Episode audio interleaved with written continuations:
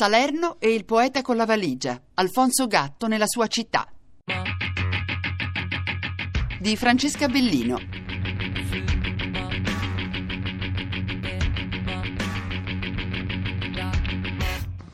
Tra 5 minuti veniva.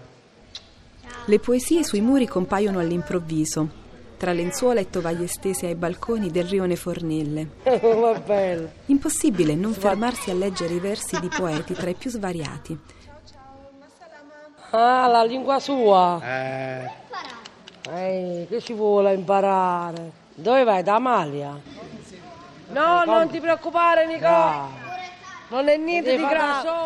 Da Nazim Hikmet ad Allen Ginsberg, da Italo Calvino a Dylan Thomas, da Totò ad Alda Merini, da Visarziti a Salvatore Di Giacomo. La chiesa ci hanno paura dei microfoni. Bravo!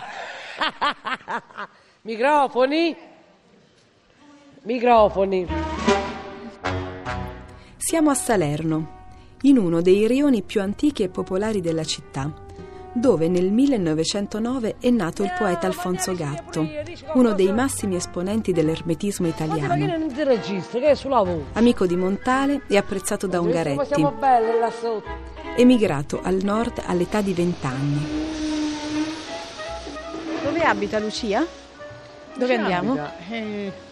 Vedo un po' tutto. Con il progetto Muri d'Autore, realizzato dalla Fondazione Alfonso Gatto, i palazzi di questo rione labirinto si sono riempiti di murales, parole e colori. C'ha le poesie sotto la finestra, però non mi risponde. È facile perdersi, come è facile sentirsi catturato da un verso o dalla curiosità di approfondire la storia di Gatto o di un altro poeta o del rione stesso, che esploro insieme a chi ha lavorato alla parte creativa del progetto. Qui siamo, ecco, vedi, siamo al murales, diciamo, un po' centrale come parete. L'artista Pino Roscigno, conosciuto come Grimpino, e il poeta Valeriano Forte. Un nucleo abbastanza fisso di residenti, quindi le cosiddette fornellesse, cioè gli abitanti di questo quartiere, amano e usano ancora radunarsi nei pomeriggi, insomma in parecchie ore della giornata, e amano raccontarsi come se fossero delle perenni e quotidiane riunioni condominiali, diciamo, una cosa che poi d'altra parte raramente oramai ritroviamo in altri quartieri. Quindi alle Fornelle oggi la poesia è per tutti, soprattutto per gli abitanti, tra cui le fornellesse, ossia Lucia, Lucietta, Ciaccarella, Veronica, Rita, Alfonsina, Maria Vittoria, Federica, Maria, Anna e Miriana. E appunto 2 o 3 di loro si sa: perché non ci fai il nostro volto, perché non disegni il nostro volto?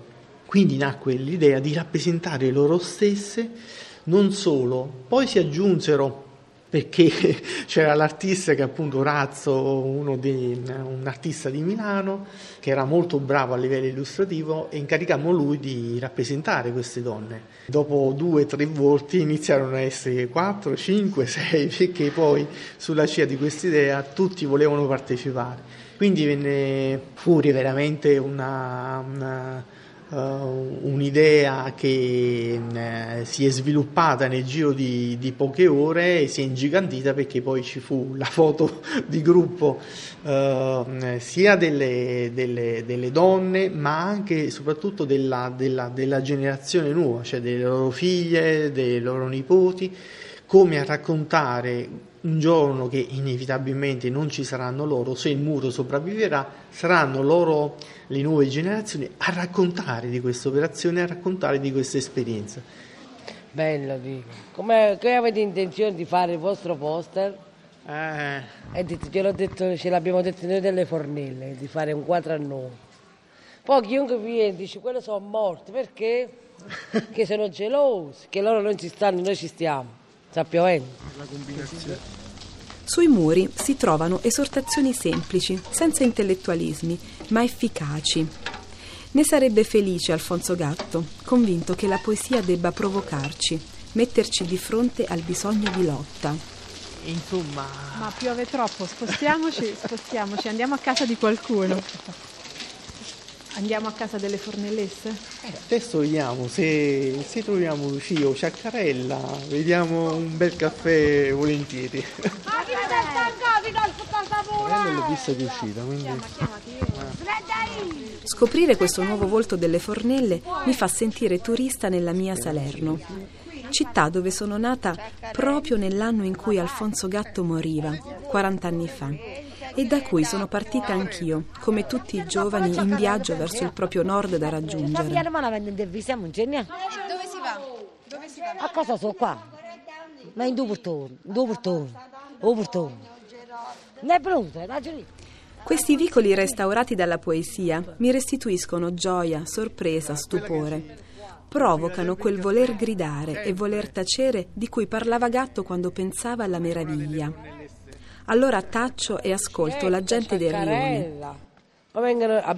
Noi siamo vecchi delle Fornelle proprio noi, eh? Noi siamo nati qua, cresciuti, la signora Affonzina ha vergogna. Qui la difficoltà è stata costruire con armonia, non una restituzione semplice di un'illustrazione o di un disegno attraverso la street art, ma un grandissimo patchwork che unisse appunto la poesia, le parole e il segno grafico, se così lo vogliamo chiamare, diciamo facilitato dalla poesia, dall'essere poeta. La poesia, soprattutto più che la letteratura, appartiene al quotidiano ed è presente in ogni cosa, è presente nell'apprezzare già il semplice gesto di un sorriso o di un sole o di una pioggia o di qualsiasi altro fenomeno naturale e sociale che possa contraddistinguere poi il quotidiano. Cui anche poi l'uso di una lingua come il napoletano, che ha visto la trascrizione di testi, di canzoni di Libero Bovio, di Salvatore Di Giacomo, di Pino Daniele, questo appunto sempre per dire che la poesia non appartiene a una categoria e quanto le canzoni abbiano fatto più di un libro, che hanno potuto leggere i più ma che i meno, e in questo quartiere dove forse il meno è avanti al più, anche la scelta di una lingua come quella del napoletano, che è il nostro dialetto madre, vuol difendere sempre l'identità. Abbasci il fornello. Che già dice? Ah, solo il fornello. Ma che andrei? Ci arrivi già. Il fornello era più bello prima che mo. Prima si poteva vivere a Cadrei, perché eravamo veramente una famiglia. Chi aveva bisogno veniva aiutata da un'altra famiglia. E ascolto la gente del rione. Ma cadrei, c'arrivi già. Già, il fornello era più bello prima.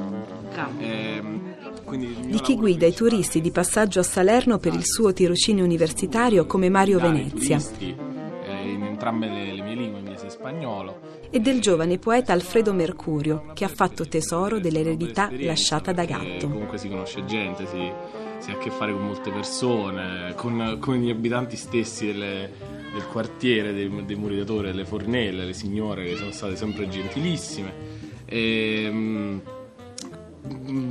Sostanzialmente non è facile raccontare e rappresentare, cercare di rappresentare e di far capire a uno straniero e a un turista cosa veramente rappresenti Alfonso Gatto per questa città.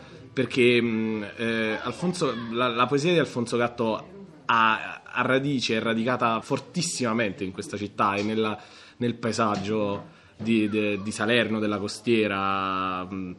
Quello che ho imparato conoscendo Gatto dall'anno scorso, da quando ho cominciato a conoscere Alfonso Gatto, è che lui amava profondamente questa terra e gli mancava profondamente questa terra. Lui andò via da questa città, fu dimenticato praticamente in vita, ma continuava a scrivere di Salerno, della costiera amalfitana, a parlare di migrazione, di questo sentimento straziante di dover andare via. Invano torna al silenzio la parola, resta lontana la tua voce, come l'aria calda dell'ombra ai miei paesi, il nulla della tua dolce eternità, stasera.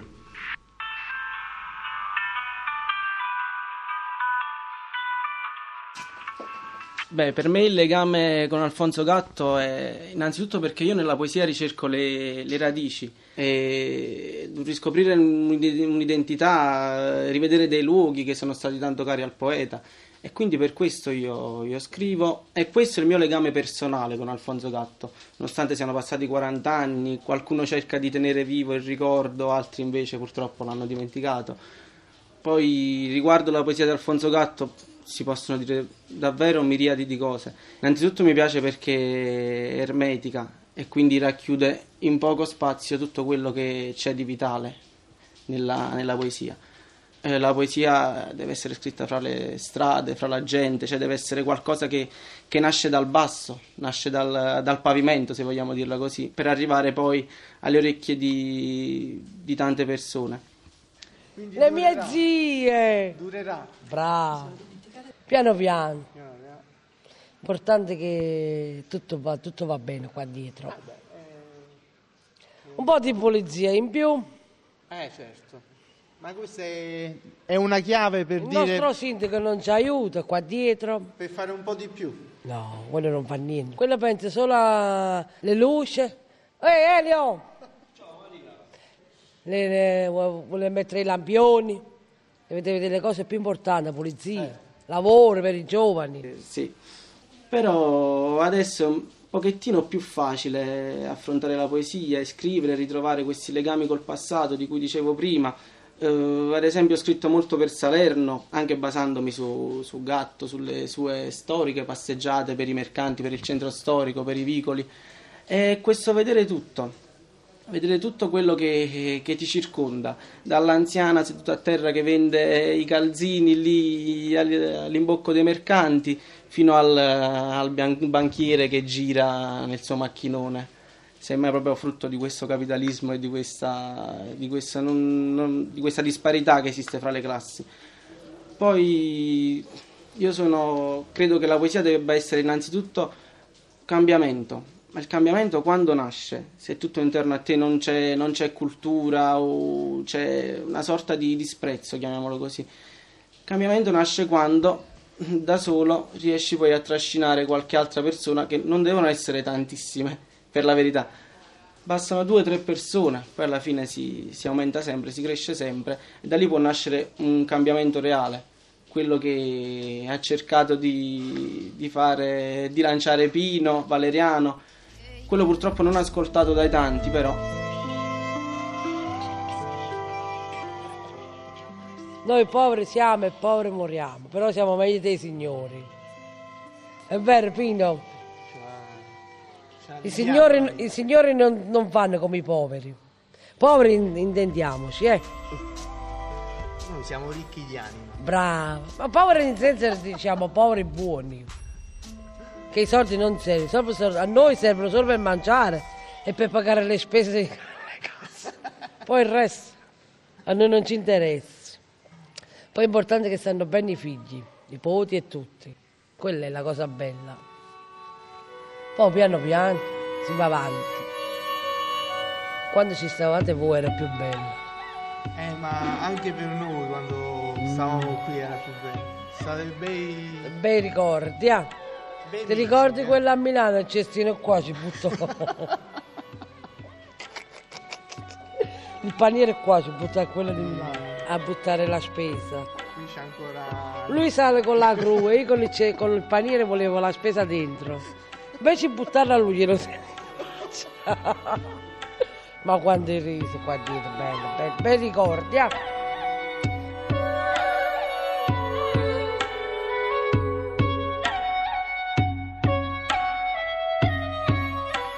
Salerno e il poeta con la valigia. Alfonso Gatto nella sua città, di Francesca Bellino.